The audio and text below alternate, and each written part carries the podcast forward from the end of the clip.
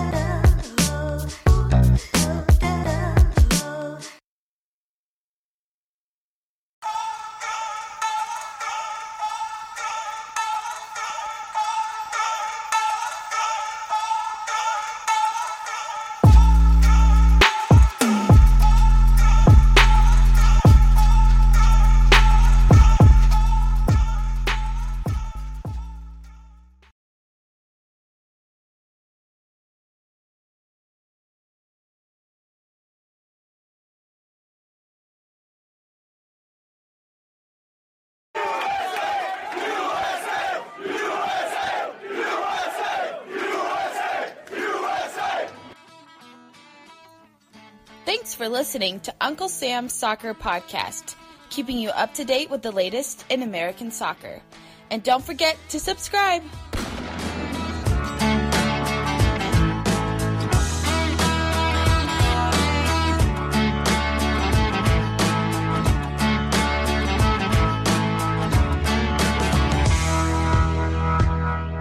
Hello, everybody, and welcome to Uncle Sam's Soccer Podcast. My name is Steven Jodderand.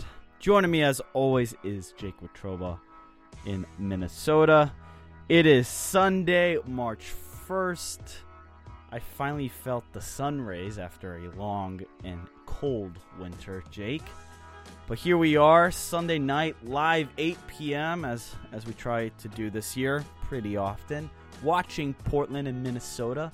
Second half pretty much just got underway. How you feeling? MLS is back. MLS is back. It's an exciting time. Uh, like you said, the snow is melting, the sun is out, and uh, good old uh, American soccer is back on TV. It's uh, started. This is this is a great time of year. Oh, it's a it's a fun time of year, and boy, did we have a busy weekend. Thirteen games. We're talking a little. We're gonna overreact to one game in from from every club in Major League Soccer. So we're gonna give you our opinions, our thoughts. None of it's gonna make sense because it's it's been one week. But listeners, check out our episode on the wildfires in Australia. It feels honestly, Jake, it feels forever ago because we got the coronavirus now to worry about, and the Australian bushfires have become quite irrelevant, but they're still facing devastation, a lot of devastation. So go check it out. We did a fantastic episode. We had brought on uh, wildfire experts, Lustika, who is organizing Football for Fires, and Alecko Eskandarian, who's going to be participating in that. Check that out. And listeners, we have to make a small official announcement. Arman Kafai has left the show. He now has, um, he's working for FC Dallas. And uh, lastly, on today's episode, like I said, thoughts to opening weekend, match day one, plus FC Dallas chat with Justin Nation, co host of the Dallas Soccer Show. He's been all over FC Dallas. He recently interviewed coach Luchi Gonzalez. Plus, MLS has some new selling rules. So, boy, has it been busy. And listeners at Unc Sam Soccer Pod, send in your thoughts at Unc Sam Soccer Pod or via email, Uncle Sam Soccer Podcast at gmail.com. And uh, Jake, before we get started, um, a lot of news regarding this coronavirus, and it just continues to pour in. So, listeners, if you're listening to this as a podcast, news has probably significantly changed. But first case in New York, death toll over 3,000. American Airline Waives changes Waives change fees for customers purchasing travel until March 16th. Twitter suspends all non critical business travel and events because of coronavirus. Uh, you have matches in Italy being canceled.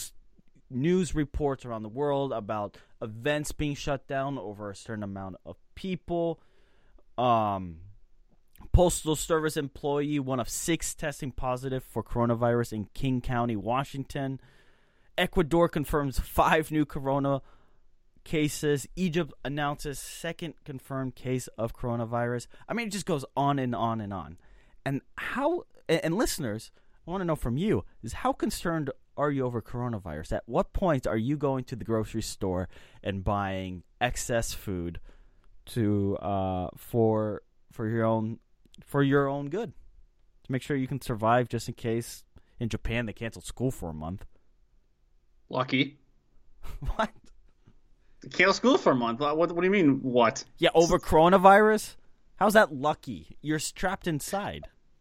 Yeah, whatever. I I trapped myself inside the entire weekend. It was it was fine. Okay, but anyway, I, how... okay, listen, listen. This is my take on. I I can't believe we're talking about coronavirus on this show. Uh, isn't the morality or mortality rate for the flu higher than coronavirus? Yeah, and uh, Minnesota and United just scored. Well, if you're listening to this tomorrow, you you know the you know you know the, you know the score. So yeah, well, we're doing this live, okay? I don't know. Look, the last thing I want to do, Jake, is put out a bunch of news about coronavirus and how to avoid it and all that.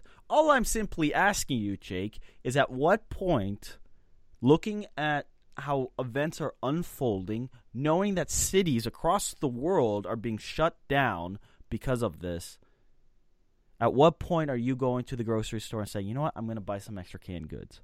I'm going to buy some extra food and freeze it just in case it comes to my city and they have to shut down the city for an extended period of time. Uh, I don't know. I don't know. I I uh, I'm not uh, I'm not in the business of uh, gosh, I don't know, fear mongering if that's the right word. I, what the, what fear mongering? I just I just I just I don't know. I the this coronavirus thing where it, you got to stock up for six months worth of food and water. it, it I, I don't know. I, I, like to think modern medicine can figure it out before it gets to the point like uh, it's the movie Contagion where how many millions of people die. But uh, yeah, I'm not. I'm at the point where I'm going to Costco and buying up palletfuls of uh, bottled water and. Uh, okay, I'm not talking about food. pallets. I'm simply saying, look, there might be a case here wherever you live where the city gets shut down for a weekend. What are you gonna do? You have it, has it not crossed your mind whatsoever, or you're just saying whatever, screw this, it's not going to impact me whatsoever? You're asking me if a city is shut down for a weekend, what am I going to do? Yeah, I'm to do what I did this weekend, which was uh, just play video games for the entire weekend. Okay, which well, is basically good for you, Jake. Video good, games and MLS. Good for you, because let me tell you one thing: is every American sports league better have a contingency plan for the coronavirus because what are you going to do if there's an outbreak of coronavirus and you have sporting events and you have 18, 19,000 people come together, whether it's the NHL, ML, MLB is going to start up, so you're going to have opening weekend. You're going to have, cases, 40,000 people. I, I'm just saying is this is it's a little bit of worrying here. The Olympics have a huge question mark around them.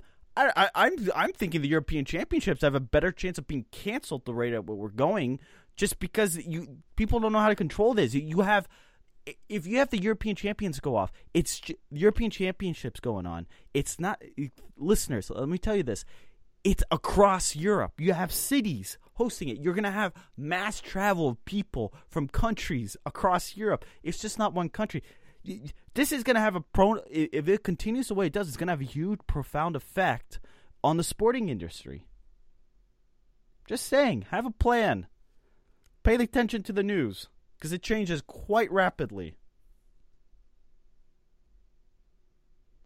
Yeah, I again, uh, all I'm saying is, if you're going to an MLS game next weekend, don't don't reconsider because you might catch the coronavirus. Okay. That's the stance I, am taking on this. Okay, this is gonna haunt you big time. Anyway, hey, El Trafico. It'll it'll haunt me big time when 50 million people die in the U.S. But until that happens, I'm I feel I feel pretty good about myself. Okay, well, El Trafico. I meant El Clasico happened today. Real Madrid winning two nothing over Barca at the Santiago Bernabeu. Let me ask you, Jake. Any hype around this match here in America? El Clasico. Yeah, El Clasico. Well, we had that talk uh, with Joseph Lowery a few weeks ago, about a month ago actually, uh, where we got into that debate about how I said uh, the old firm derby is better than El Clasico. Okay, I, am asking not about I'm not the. I'm not. I'm, I'm not, not, asking you. I'm not going to watch it. I'm not asking you about the old firm derby or the North London derby. I'm asking you about El Clasico and whether or not it has hype. I'm not hyping. No, it doesn't. Who? I mean, it, it, it does not have as much hype as the two derbies you just listed. You can say it's Real Madrid and Barcelona. Okay, I don't care about the other derbies. I just want to no, know is not, no, where I, I, where where context, does providing you with context. That's what I'm giving you right now. It is not ranked as high as the old firm derby well, let... North London Derby. No one, first of all, no one has beIN Sport or whatever stupid channel La Liga is even on. So there's part of the problem. Isn't isn't La Liga going to uh, ESPN Plus? No, that's, that's the Bundesliga. That's Bundesliga. I mean, look, Jake, I, I don't know. Uh, I I'm just curious to know because I think El Clasico, the big draw, wasn't necessarily that was Real Madrid versus Barcelona. It was Lionel Messi versus Cristiano Ronaldo. Yeah, and I saw a promo and they're doing Sergio Ramos versus Messi, which I would wow that uh, I get Eden Hazard's out, but uh, I, Sergio Ramos is not getting me excited to watch. uh, it's not a sexy matchup. No, if you're telling me, hey, Real Madrid's playing, you want to watch Sergio Ramos? No, I'll be okay. I don't need to see him break another player's collarbone or dislocate their shoulder or whatever it was that he did to uh, Mo Salah a few years ago in the Champions League final. That's fair. Oh man, Cristiano Ronaldo was there today. He was in the stands watching. Anyway, listeners, 13 matches. 13 matches. My goodness. Over the course of this opening weekend, a lot of them going on. Um, and, and listeners, we're gonna have Justin Nation here just on in a few minutes talking about the match against uh, the Philadelphia Union, where FC Dallas won two nothing. Our goal here over the course of the next several weeks is to bring on a bunch of people who are, are in local markets, and uh, yeah, just get more insights on the on on those clubs. And Jake, I I'm looking at my notes. I can't believe I didn't uh, failed to include this, but Champions League reaction, LAFC. My goodness, what a comeback! And then Seattle. Seattle really blows it, blows it, blows it for the entire league. Yeah, I would I would say so. Uh, losing to Olimpia on penalties.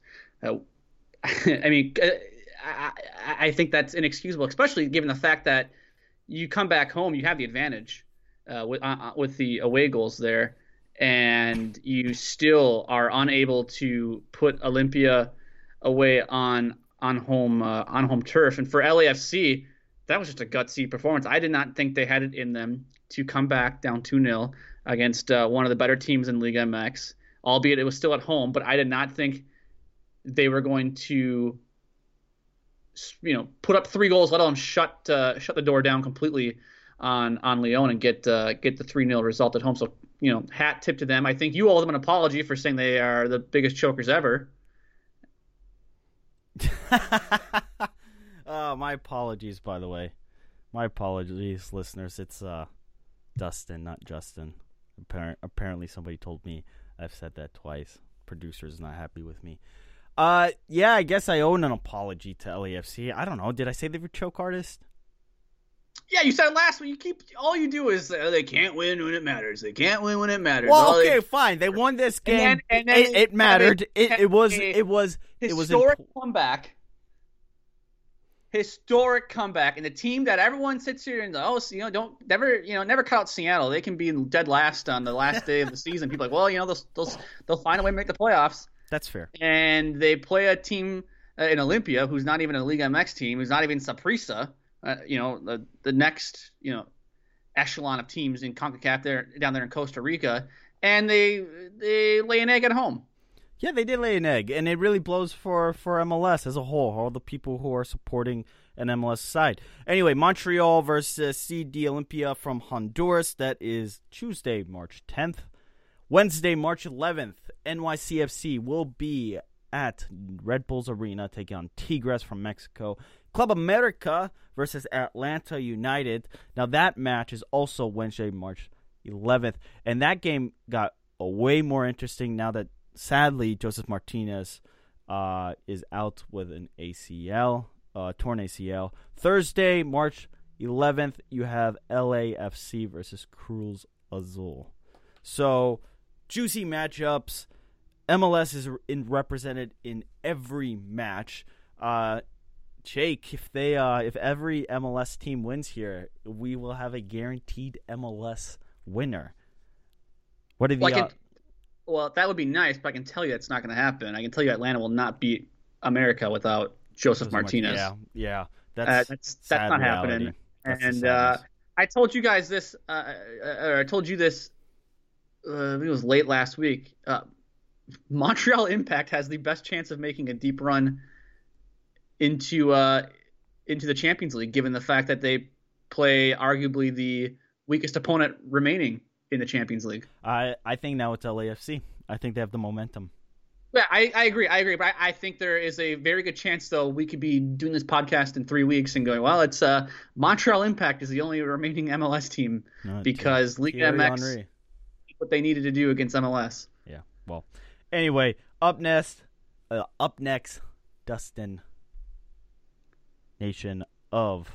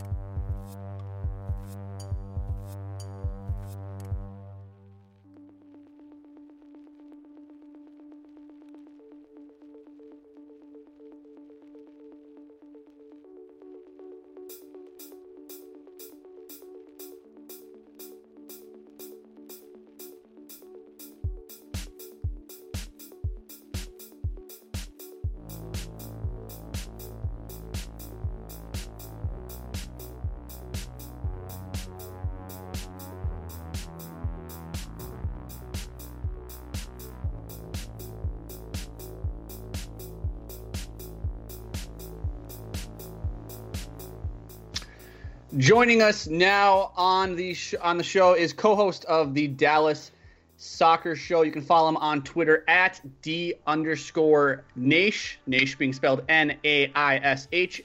It is Dustin Nation. Dustin, what is happening, my friend? Not a whole lot. Just uh, you know, recovering from a, a good Saturday in Frisco. Yeah, yeah. Got a qu- I I don't know if you were following the first segment, but uh, Jake and I got a little in the back and forth regarding the coronavirus. Just just throwing this out there.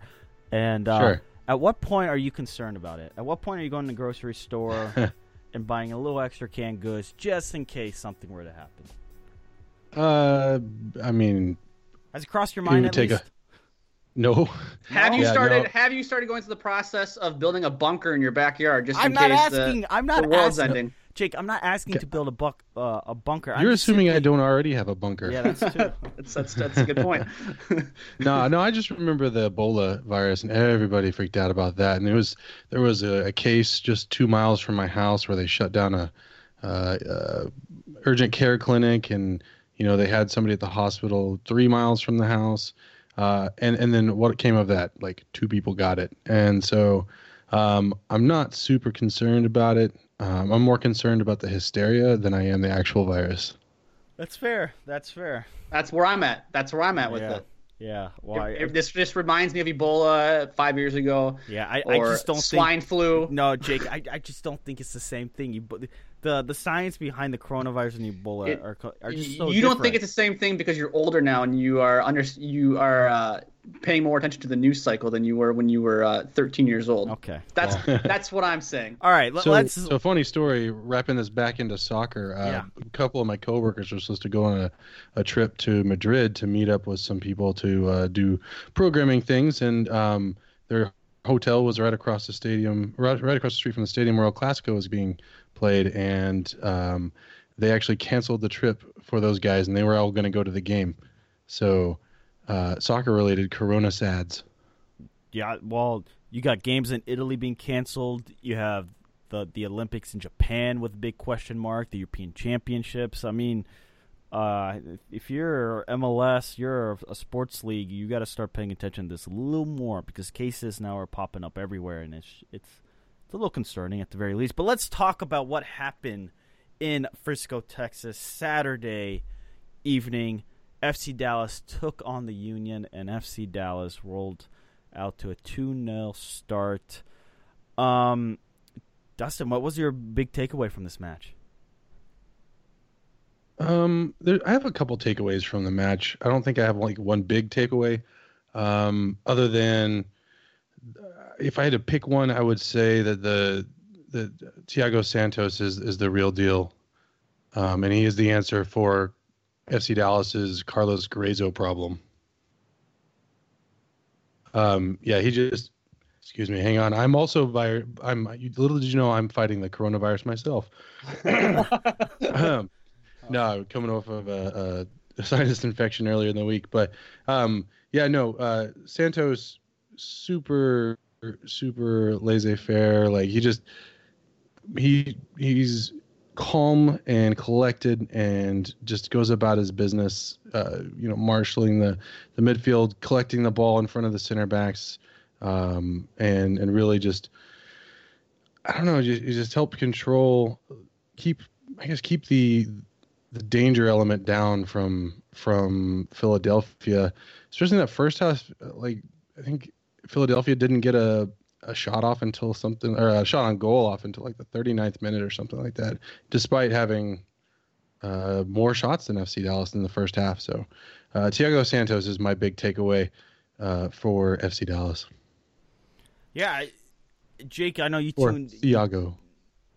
You tuned in rather late to this match. He saw Pomykal's goal uh, with his mustache. And, uh, that, that, that was yeah. an interesting interesting choice to look. According to apparently Jake, we are talking before the show. That's apparently in these days. Yeah, the mustache, the porn stash. It's in. It's fine. It's a good look for him.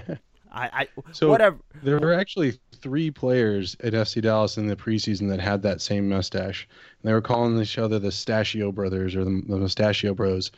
Uh, it was uh, Paxton Pomykal. Uh, Ryan Hollingshead actually had one as well. And um, right before he got, uh, I guess, and they announced that he, they didn't sign him, but Cal Jennings, uh, the draftee, was was sporting the same stash. But uh, Hollingshead had to shave his, uh, his for family reasons, um, and so that leaves Paxton Pomykal with the the lone stash guy. Huh, that's interesting. It, and and Dustin Pomykal came on late uh, in the game, and he had the goal uh, there right at the end of the match. Uh, did not get the start due to uh, off-season surgery with uh, you know with the, with the hernia there. Mm-hmm. Um, when do you think we will? Uh, when do you think we're going to start seeing him making appearances again in the starting eleven? I think it'll be a couple weeks, unless something happens with another need for him to fill Jesus Ferreira's role. Um, Ferreira you know, kind of held that spot all last season. I don't think there's any rush to pull Pomykal back in. I think that, you know, with the with the sports hernia injuries, you've got to be careful, you know, pulling them back in. If you don't, I mean, he's already re-aggravated it a couple times in the off season, so you know, a lot of scar tissue there. So you wanna you wanna pull him in carefully and intentionally, and so I would say he probably comes in as one of the earlier subs, if possible, against Montreal. And then maybe he starts entering into the equation for starting 11 uh, in week three or four. Pomykal is uh, the question, right, around this player um, is whether when is he going to start to, you know, start to really add to his goals and assists. And it is was the talk around Paxton this offseason really saying this could be a breakout year for him? Um, you know, I I don't know. I think there wasn't a whole lot of talk about Pomykal other than him getting a bright, shiny new contract in the offseason. I think most people think that last season was his breakout season. Um, and a lot of people think that, you know, goals and assists are, are, are Paxton Pomykal's like what he needs. I don't I don't totally agree with that. I, I think that his I think his better you know, helping helping the um, playing a little deeper and, and helping guide the ball between the lines. You know, but I, I he does have those in his in his bag of tricks. Well, I think what go ahead. Well, I would say, I mean, if you just the first reaction to that goal he scored was, oh, it's a messy like goal. Yeah, nice and calm. I mean, it was calm. So, the finish was smooth. The celebration was obviously meant to meant meant a lot to him. I thought, oh, oh, that's that's that's something you you, you have seen more and more from Pomykal. But wow, that was that was a moment of brilliance. And I think if you can add if you can have those magical moments, I think Pomykal can can really be a, a, a star in this league. I mean, I think oftentimes we look at FC Dallas and and the conversation, right, Jake, from from a national perspective is okay. Their academy, they're going to focus on youth, and then they're going to sell the players. And that's it. Are they really taken seriously as far as contention for for cups? Do they draw attention on television? That conversation doesn't involve FC Dallas. What involves them is youth development, and that's the big thing with FC Dallas. Yeah, yeah, and I think I think the thing with that Paxton Pomykal is going to be looking for this season, and the thing that's really going to define him, his season, his future, um, if, as far as this 2020 season goes, is just the cons- is consistency. Can he continually make a difference throughout the season? Last season, he stuttered a bit in the in the middle of the season. Whenever he started getting the, the opponents were the, the playbook was hack-a-packs, right? I don't know if you've heard that term. Armand is on your was on your show for a little while, and he used to talk about that. Um, the the hack-a-packs thing, where the opponent Paxton Pomykal gets the ball, you kick him, and he falls down, and that's the playbook. And so, the question will be: Can he can he continually can he learn from that, get better from it? Can he continually improve and be just consistent, consistently be a a, a force of positivity for the team? And if, if so, then I think you know I think all the things you just said about him and his and his outlook and his future uh, are are are right on. Um, I think if he has trouble with consistency, then you know we might have this conversation, the same exact conversation again next year. Dustin, can you talk about uh, how good Zdeněk Andra- has been for FC Dallas since the uh, since the second half of last season? Cobra. Yeah, uh, Ondrášek is. I mean, it's it's hard to say, hard not to say. Uh, like to see, just look at his numbers and and just and just uh, like figure like feel how important he was to FC Dallas last season, and it continues to be this season. And it's not just the goal numbers, to be honest. Um, I'm I'm thinking like one of his most important moments of the night to me was last night whenever I forget I think it was Philly Philadelphia's uh, uh, who was a player? Um, bear with me. Um, Santos Sergio Santos kicked kicked um, Jesse Gonzalez when he had the ball on the ground. And who was the first player back to to I guess you know police and sheriff the situation? It was Zdeněk Ondrášek the guy the guy will fight for the team in any way that he has to.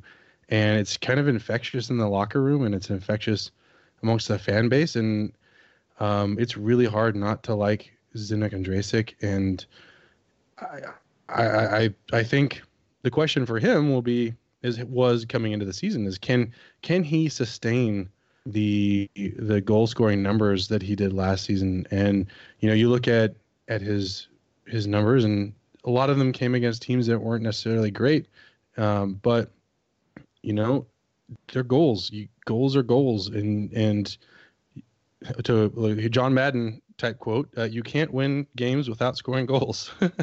um, so yeah, Ondrášek's super important to FC Dallas, and he will be. I, we don't know what it's going to look like down in in June whenever Franco Jara comes in, but uh, or I guess that'd be July, and June is when Ondrášek might be going to the Euros. So, um, I, I, I mean, I don't see FC Dallas doing super well without Cobra doing well. So what's really interesting is he's uh, 18 games played in his MLS career, eight goals, two assists. Those those are great numbers. But what I find fascinating about this team is they pushed Seattle last year in the playoffs, right? Yes. They pushed them, pushed them, pushed them. Now, what the conversation around this team heading into this season was virtually non-existent. So, are they riding off that momentum they got in that devastating loss against Seattle? And does Luchi Gonzalez now have a plan? Do the players buy in? And is this going to be a team that is going to be very difficult to get a result from when traveling to Frisco? And I think I think they FC Dallas can make decent enough noise in the West where they're not hovering for the final playoffs position, but more more in that four or five seed area. Yeah, no. Um, I, I, talked to Luchi a couple weeks ago, and um, he's he's really big on family, right? And the whole team is is is on board with that. Everyone's bought in. They are they're willing to fight for each other, and that that that is what they took out of that Seattle match. Um, is that they didn't give up. They they fought to the end. They gave every last thing that they had, and the team is bought in. They're they know the holes that they had. They they're very happy with the players they bought in brought in. Um, Luchi will go on and on about the, the options that, that they have with Santos in in the in the uh, in the mix, and um, you know, Picoult brings or Pico brings balance to Bar- Barrios, and I, I think that that you know it's a more complete team than it was last year, and so any any any talk about their where they finish, you know, I, I think they've got to they've got to improve. They have to. Um, if you if they, I mean, just looking at the roster, looking at the way that they performed on uh, Saturday against Philadelphia, it's just it's a, it's a, a slightly different vibe this season from last season. Last week's season felt very scrappy. This season feels very put together, very yeah. uh, intentional about everything. Yeah, I think that's um, that is that's definitely the case. I think the team doesn't feel th- there were a lot more question marks going into last season than there is this season, and I think that's just because you know Luchi has had uh, a longer tenure with the club. The players feel more comfortable in the system. They went out and bought players that they they thought are are are fitting the system. So it's it it's going to be an interesting team, Jake. And as we are watching Minnesota United uh, score in a matter of minutes here to get a three one lead in Portland, uh, how how do you feel about this FC Dallas team?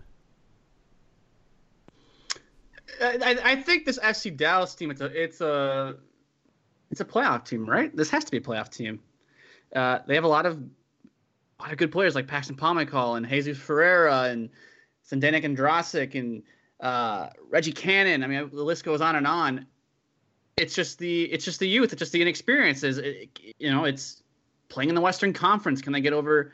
Uh, can they get past Seattle or LAFC or uh, you know everyone seems to think that LA Galaxy is going to be uh, uh, competing for the MLS, MLS Cup. I don't necessarily think so. I don't.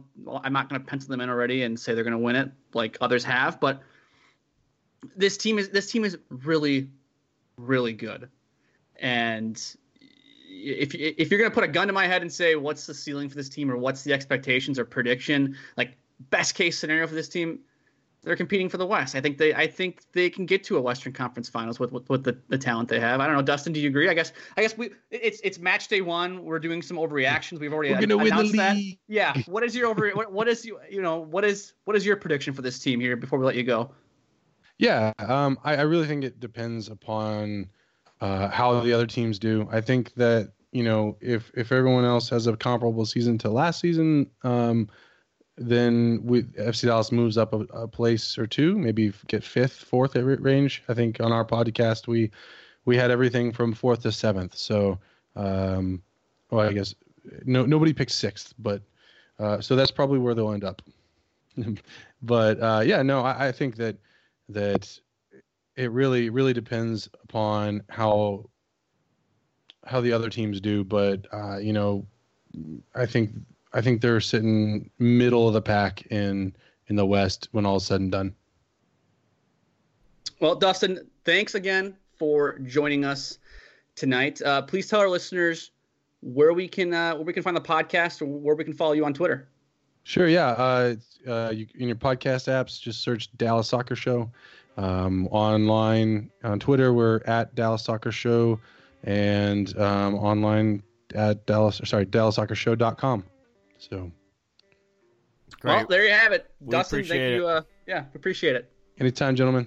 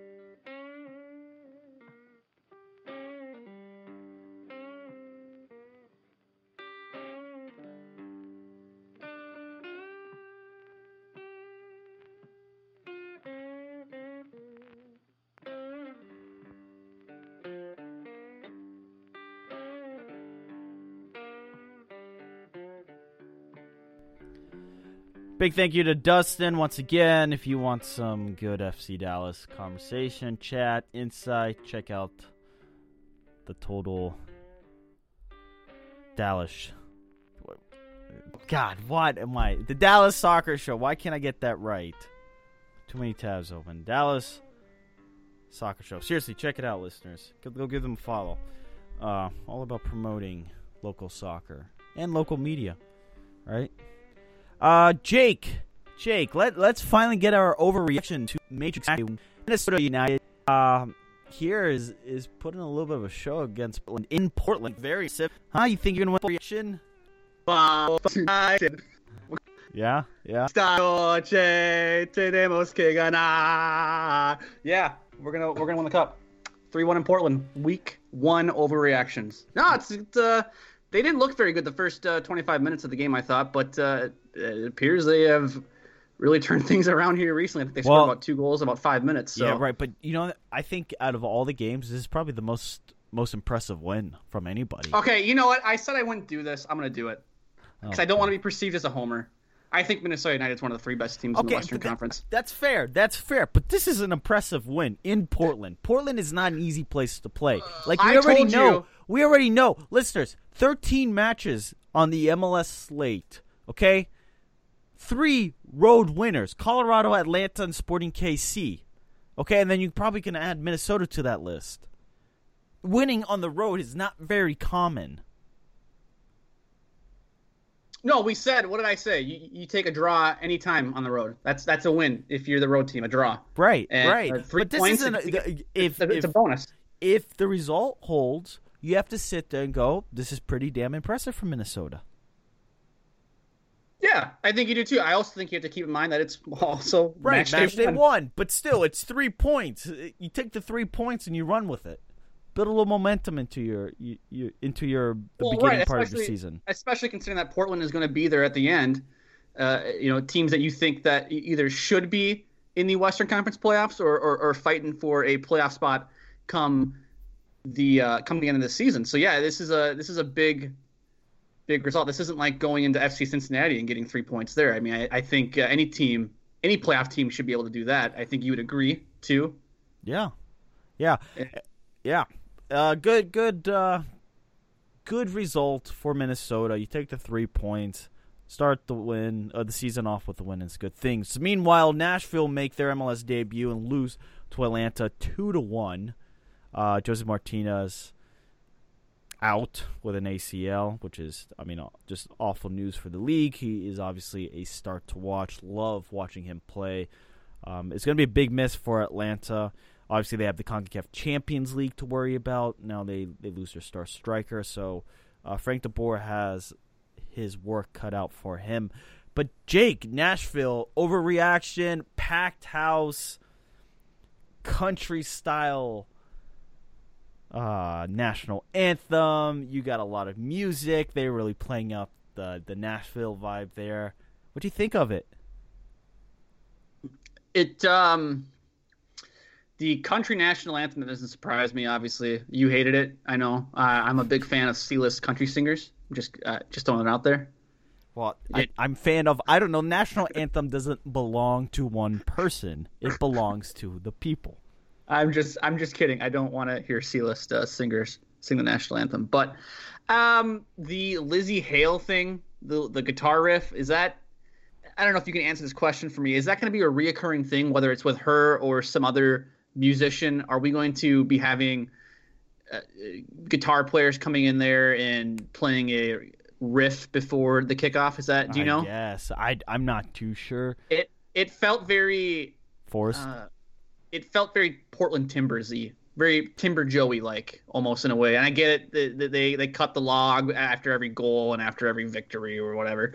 Uh, but that's having somebody back there shredding. I'm gonna use uh, finger quotes when I say that. Uh, some some riff on the guitar before the kickoff. It it, it I don't know. It felt kind of gimmicky, but then again, I guess Atlanta does something similar with the Golden Spike, where they they have somebody, whether it's Ric Flair or Waka Flocka or Arthur Blank, uh, come and hammer the uh, Golden Spike into the the railroad right there. Um, I don't know. Keep MLS weird, I guess, is my my takeaway from it. You know, I guess it's unique. It's uh, unique. Yeah. I mean, I thought, you know, I I personally thought it was a little over the top. Like I read an article on uh, MLSsoccer.com or whichever network it was, and praising Nashville's opening game and and all the fandom and the sixty thousand or whatever it was, fifty five thousand plus that were there. The atmosphere was crazy, and I'm like, look, it's the first game. I don't know. I I I, I have a strange sus- suspicion that Nashville will not carry the same weight like an Atlanta or an LAFC did in their first season. No, because watch watch their next home game when there's nineteen thousand people there and the lower bowl's not even sold well, out. watch when FC Dallas go visit them. How many people are going to show up?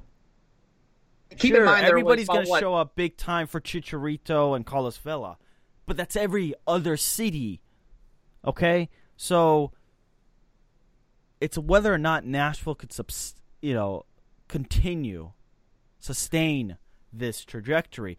On the field, their play was was moments of good good moments and there were bad moments. I think Inter Miami also had the same problem where it was sloppy and awful at times versus LAFC and then they had moments where they really they they fought LAFC and went into the best team from last season over the course of the regular season but ultimately didn't win the cup. They they fought hard. Nashville, I think, fought hard, but it's it's match day one, so it's kind of hard to make any long term prediction with these, especially with Nashville and Inter Miami, one being at home, the other being on the road, playing two top teams. No, I, I think you're right, Stephen. Although I, I think Inter Miami is probably set up to be better uh, in in the long run than Nashville is, at least for this season. Uh, I was I was impressed, I guess, if you will, with Nashville. I thought that Atlanta was going to win by multiple goals, and the fact that they only won two one. I mean, Nashville didn't feel like they were overmatched. I mean, at times they, they looked like they were, but it wasn't for long durations of the match where you're like, oh god, this well, is they're teetering. defensive, right? So they're going to be organized. They're going to have smart play, and it showed. There there were moments, frankly speaking, that Atlanta looked like the lesser team. And it wasn't just moments, it was for good stretches of the match. And the big takeaway from Atlanta, minus the Josef Martinez injury, was Atlanta can kind of grind out some results. And that's a good thing. Re- remember the big talk last year at the beginning of the season, and particularly the results under Frank DeBoer? I mean, how many people asked to for him to get sacked? How many people were calling for Frank DeBoer's head? a lot. I think a, a, couple hosts on this show last year were even uh, had their hands up in the air, like what are, what are they doing? Right. Because you watch them, you watch them last year under Frank DeBoer, and then you go the, a year before that under Tata Martino, and it's like, wow, this you know under Tata, this team is fun. They're exciting. They must they, watch. They're, they're must watch. And then under DeBoer, it's boring, pragmatic. They just get a goal, and they're going to sit back and be defensive, and it's not attractive. It's and, and remember, remember the the players.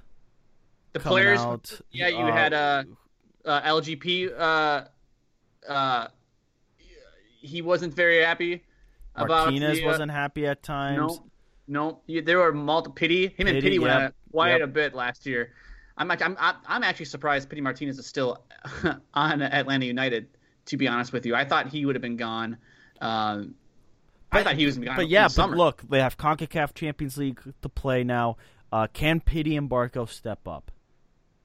Can especially Pity can can he live up to the billing? They spent big on him.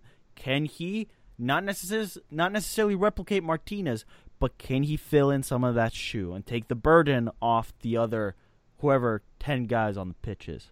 Because filling Josef Martinez's shoe is going to be very difficult. And um, it's an ACL. So Mar- Martinez, we, we've seen crazier thing in, in sports, but it's most likely he's done for the season. Yeah, and that's that's going to be. I mean, not only for Concacaf Champions League, but for MLS too. It's MLS season is what is Atlanta going to do now they don't they, they don't have Josef Martinez. I mean, keep, that's that's what thirty goals, thirty plus goals he scored last year. They got to replace that. Where who's who's replacing all those goals on yeah. that roster? You said Pity needs to needs to step up. You say Barco needs to step up. Uh, Barco might not might not even be on the team come the summertime when the when the transfer window in Europe opens up in in July. He might not even be on the team. He might get sold. He might be in England or Spain or Italy or wherever. So, who's who's scoring the goals for Atlanta? I I, I almost wonder if Atlanta's going to start playing like Nashville does in a way, where. Well, yeah, we're going to be. I mean, Atlanta's already pretty defensive, but it, I almost wonder if they're going to be even more defensive, where they're just going to sit back and absorb pressure and t- try to hit teams on the counter it's now. A huge, it's a, it's a huge loss, and there's really no silver lining. But if there is one, right, you would say, okay, it's early early on the season, so they have time to figure out a system that they could be successful in and under Frank DeBoer. Well, you'd hope, right? You would hope. All right, moving on. Uh, Thierry Henry continues to have a good week after moving on in the CONCACAF Champions League. They beat Bruce Arena and the Revs two to one in Montreal. Uh, this is look, I don't know what Montreal's ceiling is or whether or not they can even make the playoffs, but this is good momentum for Thierry Henry, right? He's coming over from Europe and having some disastrous spells with Monaco. Uh, so this is this is a good this is a good thing if you're Major League Soccer. You want Thierry Henry to be somewhat successful. You want Montreal to be successful. You need you need a team to rival Tor- uh, Toronto in Canada. Obviously, you have the the Canadian Premier League, but yeah, I, I think it wasn't some sort of massive statement, but Thierry Henry clearly has a vision, and uh, it's looking good for him. It's looking it's looking upward. It gets uh, survives and advances in the Concacaf Champions League uh, on short rest against the Revs, a team that everybody perceives to be a playoff team, a, a, a team uh, that should be vying for at least a home playoff game in the Eastern Conference uh, come October uh, you go and get a result against them on short rest. Yeah. I mean, yeah. that what more can you ask for Thierry Henry? You know, you, I think uh, so far so good. If you're, uh, you know, if you're a, a, Montreal Impact fan. Listeners, we're not going to get to every game. Just uh, this a heads up. Uh, meanwhile, in San Jose, they rescue a point at home versus Toronto with a spectacular banger from Oswaldo Alinas. Is that how you pronounce it, Jake? Correct me now. Al- uh, uh, Alanis? Alanis? Oh, there you go. That's that's uh, Uncle Sam's pronunciation of last names. We butcher. I think it's Alanis. Alanis. What a spectacular goal it was! But there, uh, yeah, equalizer late. Uh, like I said, Paxton and his mustache score. It was a messy like goal. I I, I got to come back to it. It was it was beautiful. And then uh, Inter Miami LAFC, you had some big superstars there. Gordon Ramsay, David Beckham. But uh, Vela with a beautiful chip to beat Robles to give uh, Inter Miami a debut loss in Major League Soccer. And the big takeaway, Jake, the big takeaway I got from MLS this weekend was, well, it looks like home field still has a huge impact in this league. And if you're a team, the primary focus should really be about winning the games at home. What you do on the road is important. I don't want to dismiss it. But if you take care of what's going on at home, you have a really good opportunity come August, begin late July after the All Star game, to put yourself in a place for playoffs, and then you fight it out for seeding. That's the big takeaway I got. There were only four road winners in 13 games Colorado, Atlanta, Sporting KC, and Minnesota. Colorado played DC United. Atlanta played Nashville. Sporting KC played Vancouver. Minnesota playing Portland. That's my big takeaway. There, there you have it. I, I, and I agree with you. I think, uh, like like we said, get ties on the road if you can. Uh, ties as good as a win on the road, as far as I'm concerned. If you get a win, uh, bonus two points. Bonus two points for you. Bonus two I, points. I, I think unless you're unless you're LAFC, I don't think you expect to win on the road consistently. So that's that's just my that's my take on this. Um, anyway, let us know what you what was your biggest takeaway from this weekend. We're gonna make this our question of the day at Uncle Sam Soccer Pod. What was your biggest takeaway from match one in MLS? We'd love to hear it, uh, like on Twitter at Sam Soccer Pod or email at Uncle Sam Soccer Podcast at gmail.com. Send us your thoughts and uh, your, your questions and concerns. Uh, coming up next, we are going to be talking about the new MLS rules as it pertains to selling players overseas. Stay tuned.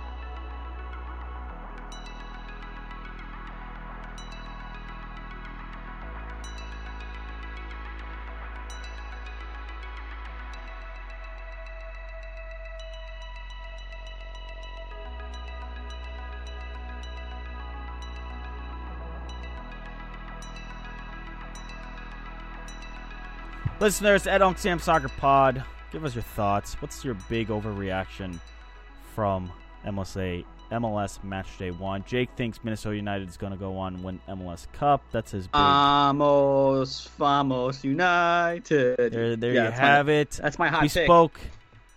Yeah, yeah, that's your. Yeah, very hot. We spoke with Dustin Nation, co-host of the Dallas Soccer Show, All Things FC Dallas. Big shout out, big thank you to him. Uh, yeah, think FC Dallas is going to be a fun team to watch and a team to watch and a team a lot of pl- clubs do not want to play. We saw it last year in the playoffs. They're a scrappy underdog. They play as a team, as, as we've heard multiple times from past co-host or past co-host Armika Fai and now Dustin about the the I got your back mentality at Dallas, and that that that has a huge that carries weight, especially as the team becomes uh, more and more familiar with each other. But finally, Jake, here in the final minute, some some very fascinating news came out this last week, and Sam Stejskal had uh, quite a bit to say about this. Yeah, so MLS, in typical MLS like fashion, announced its roster rules on Friday evening, which uh, that was the night before MLS opening weekend. So what you know, what league announces roster changes and rule changes? Uh, you know, 12 hours, 16 hours before their season is about to uh, begin. Uh, but most of the changes related to the new uh, CBA that was recently agreed upon by the league and the players. Uh, Really, nothing you know significant as it relates to the CBA, but there were a few uh, bits of information that were included in these changes. um, and according to Sam Stejskal, they were uh, rather big. Uh, Sam is quoted here as saying in his article, most significantly, the league decreased the cut of transfer fees it will take from clubs when they sell non homegrown players to foreign clubs. Previously, the league took 25% of all transfer fees for non homegrown players. Moving forward, the league will only take 5% of those fees, shifting from a 75 25 split to a 95 5 split is significant. It'll put more money in the pockets of individual MLS clubs, which should see increase in their willingness to sell players. That is from Sam Stejskal of the Athletics. So, Stephen, this is a pretty big deal, I think, uh, as it relates to just player movement in the league. And question for you: Do you think decreasing the cut the league takes from transfers will actually incentivize clubs to sell more? For example, would Red Bulls be more, more willing to move uh, an Aaron Long with a 20% increase in the cut they take from the sale? Maybe. It's it's hard to really know whether or not clubs are going to do it. I guess it's good. It, it shows the leagues want to give clubs more of ownership over what they do and what type of business they handle. But I don't know if clubs are sitting there going like, "Oh, I got to sell now." All of a sudden, I think clubs are still going. Well, what's the price? Well, I'm I only think going to sell if the price is right.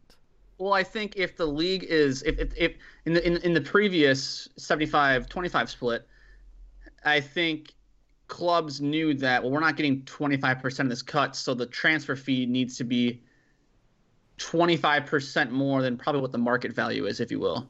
Does that make sense? In order for them to make a profit? yeah, sure. I, I guess it just I need to see it. How often do we see players being actually sold in MLS overseas?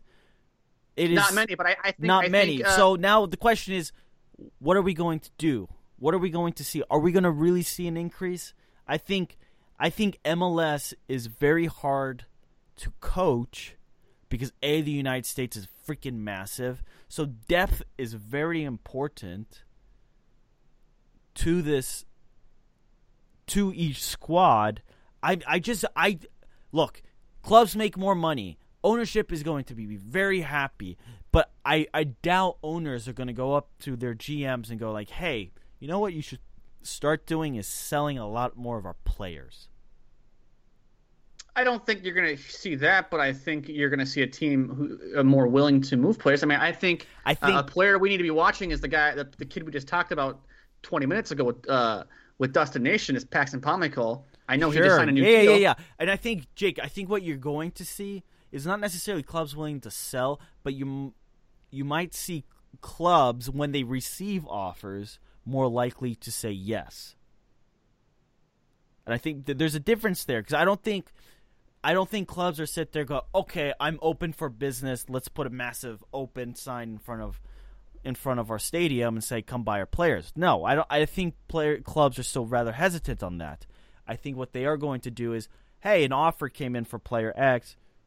Oh, okay. Now I'm a little bit more intrigued by it than before because remember the the, the fiasco with Aaron Long was Red Bulls wanted somewhat of an absurd number for for the guy and it ultimately never worked out and they were never able to make any money off the player.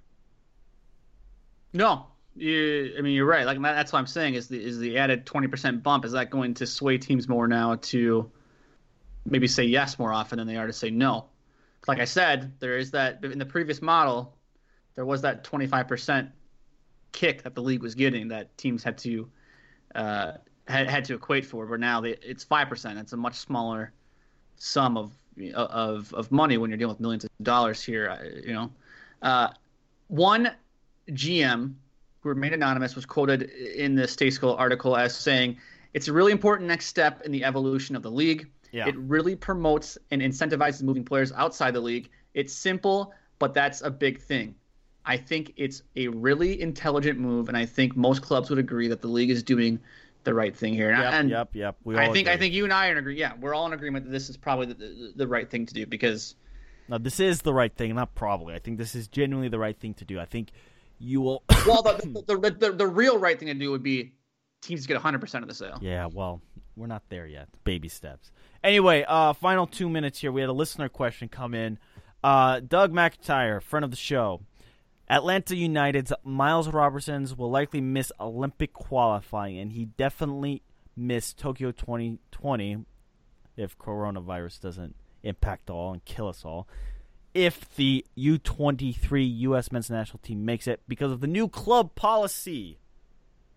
Atlanta United will no longer release first team players for international duty outside a FIFA mandated window. Confirmed by a club sport uh, spokesman, apparently. Jake, uh, before we get to the listener question, smart move from the club? No. How is this? How how is this a smart move for the club?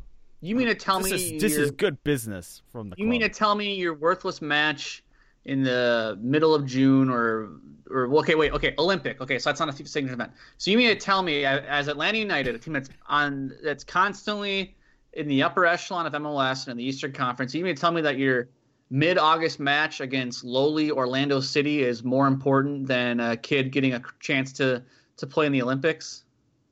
No, no, no, no. I, or against FC Dallas, or against FC. The Cincinnati. Olympic I thing mean, is one thing. What I'm really talking about is the fact that the club's like, we're not going to release our players outside of mandated FIFA windows. I think that's smart. I think that's a good move. I don't think so.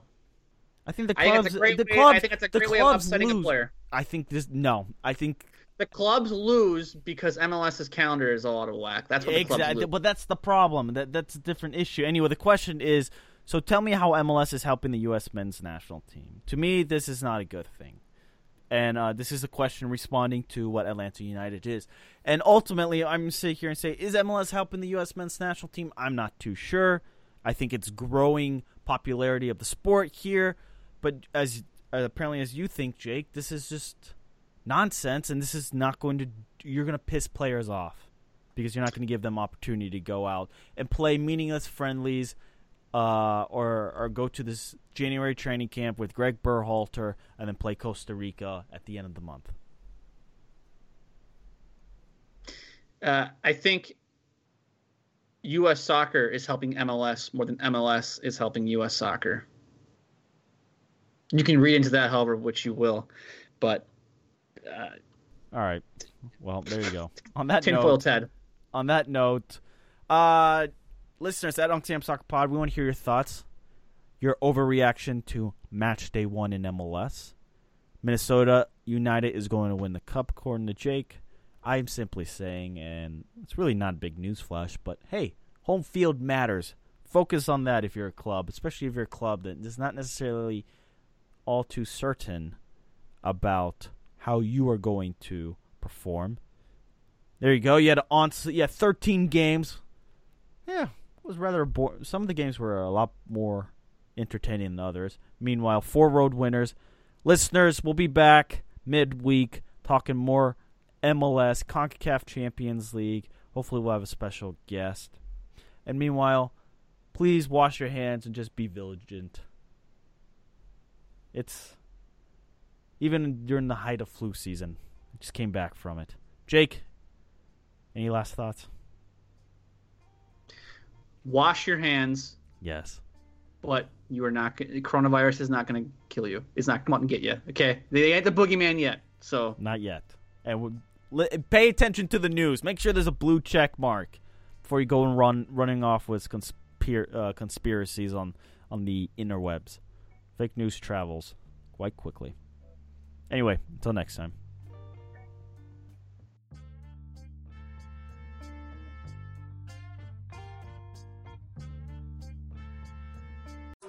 Can't see it, of course. But what I'm holding here is the perfect chicken finger from Raising Cane's. And the best way to describe Raising Cane's chicken fingers is the sound you make after that first bite. Raising Cane's chicken fingers. One love.